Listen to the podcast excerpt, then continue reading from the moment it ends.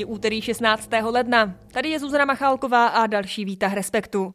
Dnes s Jindřiškou Bláhovou o nominacích na Českého lva i filmových cenách jako takových. Výtah Respektu? Dnešní Výtah respektu. Nejprve krátké zprávy. Drtivé vítězství Donalda Trumpa. Tak takový je výsledek republikánského hlasování o nominaci na příštího prezidenta Spojených států v Ajově. Bývalý prezident USA v primárkách získal zhruba polovinu hlasů a i současný šéf Bílého domu Joe Biden uznal, že se Trump stal jasným republikánským favoritem. Připomeňme ale, že Trump čelí několika obžalobám ohledně jeho role při útoku na Kapitol, kde soudy řeší, jestli vůbec bude moct zastávat roli prezidenta. Kontext k tématu nabízí text Jiřího Soboty, který už je v tuto chvíli na webu Respektu. Dnes je to přesně 55 let od sebeupálení Jana Palacha. Jeho památku si lidé připomněli třeba na nádvoří Karolina v centru Prahy, u Palachova památníku na Václavském náměstí i u Filozofické fakulty, kde studoval a v Děčíně při této příležitosti odhalili pomník Jana Palacha i Jana Zajíce, který Palachův čin následoval. Oba studenti tehdy vyjádřili protest proti letargii československé společnosti po sovětské okupaci. Třeba předseda Senátu Miloš Vystrčil k tomu dnes řekl, že tím prokázali, že nelze nepečovat o svobodu. No a v centru Langhans Člověka v tísni už je se mnou i Jindřiška Bláhová. Ahoj. Ahoj. Jaká zpráva v posledních dnech zaujala tebe? Zpráva, která jsou dvě v jednom, souvisí spolu a je to, dlouhodobě sleduju, taková jako odvíjející se v čase, Paramount a Warner Discovery, vlastně jedno nové spojení hollywoodských studií na obzoru, což by úplně zamíchalo kartami v tom, jak vypadá současný Hollywood. A zároveň Warner Brothers nedávno minulý týden podepsali smlouvu s Tomem Cruisem, což zapadá do snah Warnerů vlastně dominovat a být ještě větší a růst. Takže vlastně jako docela zajímavý pohyb v americkém zábavním průmyslu. Super, moc děkuji. No a my u filmu zůstaneme jenom tedy u těch českých.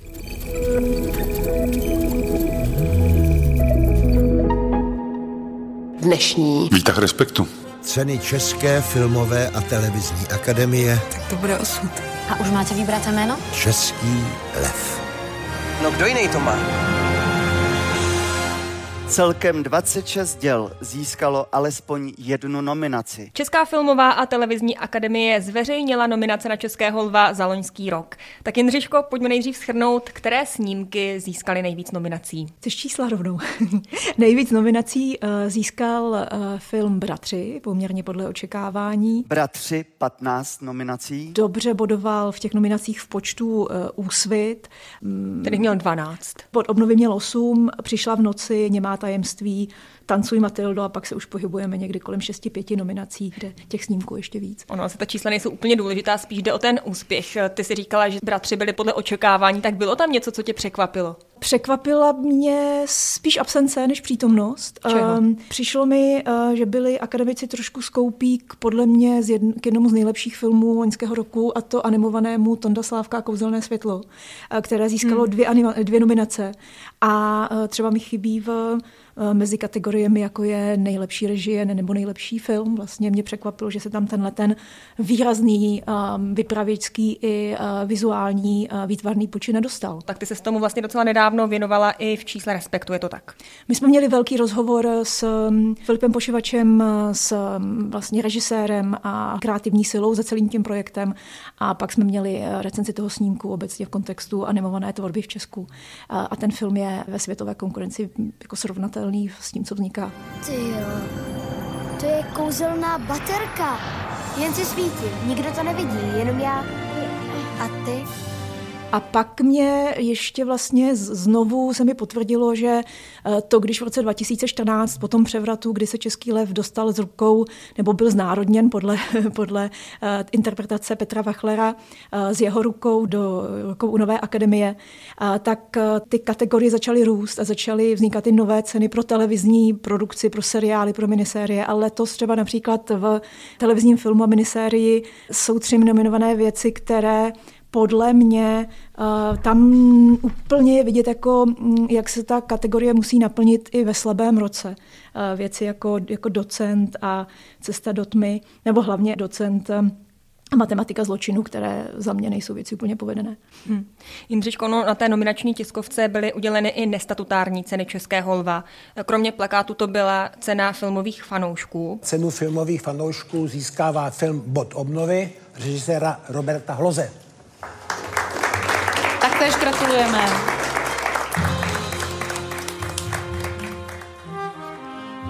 Jak se v hodnocení filmu i dle zkušenosti z minulých let vlastně setkává ta odborná porota s těmi filmovými fanoušky? Oni se vlastně docela, docela potkávají, byť teda letos se s bodem obnovy, což je debit Roberta Hloze z sci-fi, jako velmi výpravná, velmi hollywoodská, což myslím dobré, nemyslím vůbec ve zlém, se nepotkali, on se v těch nominacích, v těch hlavních kategoriích bod obnovy neobjevil, ale ten právě budoval u filmových fanoušků jako taková opravdu jako spektakulární záležitost, kterých tady příliš nevzniká, ale v těch uplynulých letech naopak tam ta schoda byla, loni to byl seriál 90, který um, hlasovali fanoušci jako pro svůj nejoblíbenější počin roku. Lidi se střílejí na potkání, rozřezávají se do sudů a pálej louhem. A zároveň vyhrál právě kategorii seriálu. Předloni to byl Zátopek, kde ta schoda byla znovu, takže ono se to tak jako na vlnách střídá, ale není tam zásadní rozkol. Shodují se diváci i akademici v tom, co vlastně v těch snímcích hledáme, jestli jsou to známé tváře, jestli je to to řemeslo zpracování těch filmů nebo jestli je to to téma společenské, které je aktuální. Já vůbec netuším, co v českých filmech hledá český divák, tak eh, toho bych možná nechala stranou. Ono se líp eh, i z hlediska toho, když to člověk hodnotí v nějaké delší časové řadě, v perspektivě hodnotí nějaká jako logika výběru, eh, nebo proč se to, co se ocitá v těch nominacích a co pak vítězí, vítězí ta, ta mhm. logika. Často jsou to taková to slavné prohlášení, že ten film musí být jako biják, takže ta představa, aby to bylo ve všech těch parametrech, ve všech těch aspektech, jako je scéna, jako je prostě kostýmy, eh, aby to bylo jako dostatečně výpravné. Tam se pozná jako ta kvalita toho řemesla, což je takový jako hlavní guideline, proto často nebo někdy trpí na úbytě menší, komornější filmy, které tyhle ty aspekty té bijáčnosti jako nesplňují. A často se ale i rozhoduje, to, to trápilo české holova hodně, protože akademici, to není žádné tajemství, nehlasují všichni, nestíhají všichni všechny filmy vidět. Akademie se snažila vytvořit nějaký mechanismus, aby tohle to napravila a často ti akademici hlasovali tak, že jako na nějaké vnitřní doporučení nějakého kamaráda, nebo kdo si to zasloužil, nebo kdo měl už nějakou reputaci, tak to bylo hodně takové jako malé domů, a pak jsou to filmy, které nesou nějaké jako velké téma, takže různé jako životopisné filmy, které se týkají nějakých dějiných momentů v dějinách Československa nebo České republiky, jako Zátopek, jako Tomán, jako Masaryk a tak dále. Takže jsou to už z nějaké té historické logiky toho, že tyhle ty filmy po roce 90 jsou vlastně jako považované za hodnotnější, když je to ta, ta výpravná kinematografie, kde se to dá dobře uvidět, tak eh, ty filmy vlastně mají větší šanci na to uspět. Zbývá už jen pozvat vás eh, k tomu samotnému samotnému sledování přímého přenosu 9. března v přímém přenosu České televize. On to letos bude 31. ročník Českého lva, tak jaký je v dnešní době význam těchto cen? um, ty ceny um, vlastně fungují, jako fungovaly víceméně vždycky, byť ta devadesátková éra stojí jako za nějakou jiný typ pozornosti. Výroční ceny spolu letos protančíme. tak si radši zamluvte před vaší barevnou, nebo zelenou, nebo modrou, nebo jakou máte televizí. První řadu. Ale uh, ty ceny vlastně jako jsou součástí uh, filmové uh, kultury české, jsou vnímané jako prestižní ocenění, ocenění minimálně ze strany filmařů, tvůrců, kteří si té ceny velmi váží. Je to pro ně opravdu jako stále rozpoznání jejich jako nějakého statutu, to, jak si stojí na té, na té scéně. Ty ceny jsou jako jakékoliv jiné ceny, hlavně o nějaké propagaci. Prostě měly by sloužit a mají sloužit za propagaci české kinematografie což se často odvíjí od té podoby toho večera, která je trošku rok od roku jakoby kolísová nebo diskutabilní. A potom, v čem přesně? V čem přesně? Jak ty ceny bobtnají, tak jsou ty, jsou ty večery strašně dlouhé, je to vlastně hodně jako narostlé a expanduje to a je to on obecně e, globálně formát cen vlastně e, v současné kultuře, která není monokulturní a hodně roztříštěných prostě pohledů a roztříštěných zájmů, tak jenom jakoby přivést diváka k tomu, aby se díval na nějaký pořád starého střihu, což je v podstatě ceremoniál, kde si lidé zevnitř průmyslu sami sobě předávají nějaké ceny, jak to vlastně udělat atraktivní pro diváka, aby tam byl třeba nějaký příběh, nebo aby to mělo nějaký moderní švih, aby to bylo v něčem eh, jakoby aktuální i v té prezentaci, tak to se, je to takový jako každoroční zápas. Je klapka! Klapka nakonec! Kamera! Co je zás? Umíš zpívat? Já jsem herečka. Opravdu. Ano, pane. Chcete něco zahrát? Mohu vám odpovědět proti otázkou? Nikdo není víc než ty. to není ale jenom otázka českých lvů, to zápasí i globy, zápasí vlastně všechny ceny. Ten formát je trošičku komplikovaný, ale chce se přežil. A v tomhle tom, jak ten český lev jako chce mít monopol na ocenit vlastně všechno, tak opravdu roste a jsou jako dlouhatánské prostě předávací ceremonie, které jsou neukoukatelné. To jsem myslela.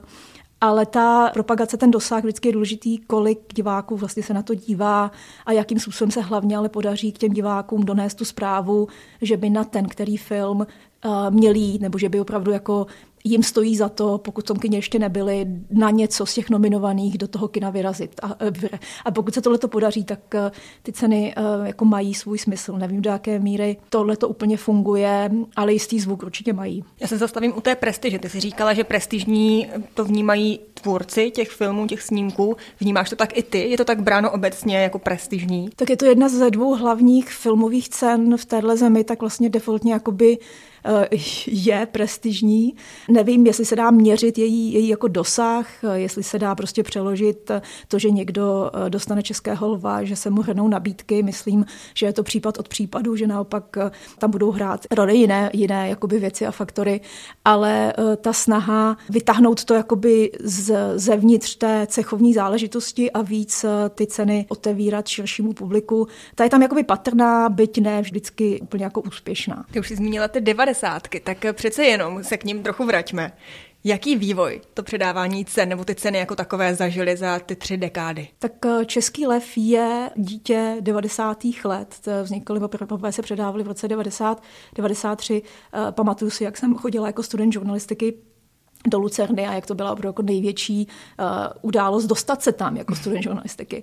A byly to že jo, ceny, které byly jako národní, taková ta po konci monopolu filmového uh, se ustavovaly různé instituce a Petr Wachler prostě po vzoru západních uh, zemí uh, přišel s touhletou vizí a založil si vlastní ceny, které byly hodně úspěšné a postupem času ale uh, síla jejich kritika ve smyslu, že je to příliš excentrická akce uh, jednoho člověka, který si, byť on to založil, on to vymyslel, vymyslel, byla to jeho věc, ale který se příliš promítá jako jeho podivné názory, jako je veganství a ezoterismus a divné způsoby předávání a pan Zbrožek a pan Dušek. Herečky mají spoustu práce. Marion Cotillard točí s Johnny Deppem.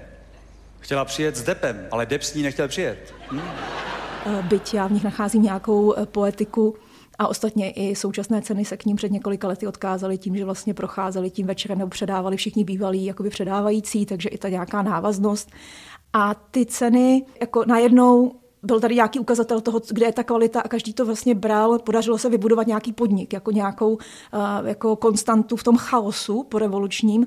Tak tady se vytvořil nějaký prostě podnik, který měl vytvořit tradici, uh, byl prestižní ale 2013 došlo k takové té v vozovkách eh, krizi nebo rozvratu, kdy ta akce byla odejata eh, Petru Wachlerovi a od té doby sledujeme tu současnou historii, kdy se vlastně jako ten, ty ceny snaží ještě jako více standardizovat, být, být méně výstřední, méně wachlerovské a více jako standardní cenové. A je to jako součást české kultury. Myslím, že i divák rozpozná tu značku Český lev do určité míry. Tolik Jindřiška Bláhová, moc ti děkuji, měj se krásně. Díky.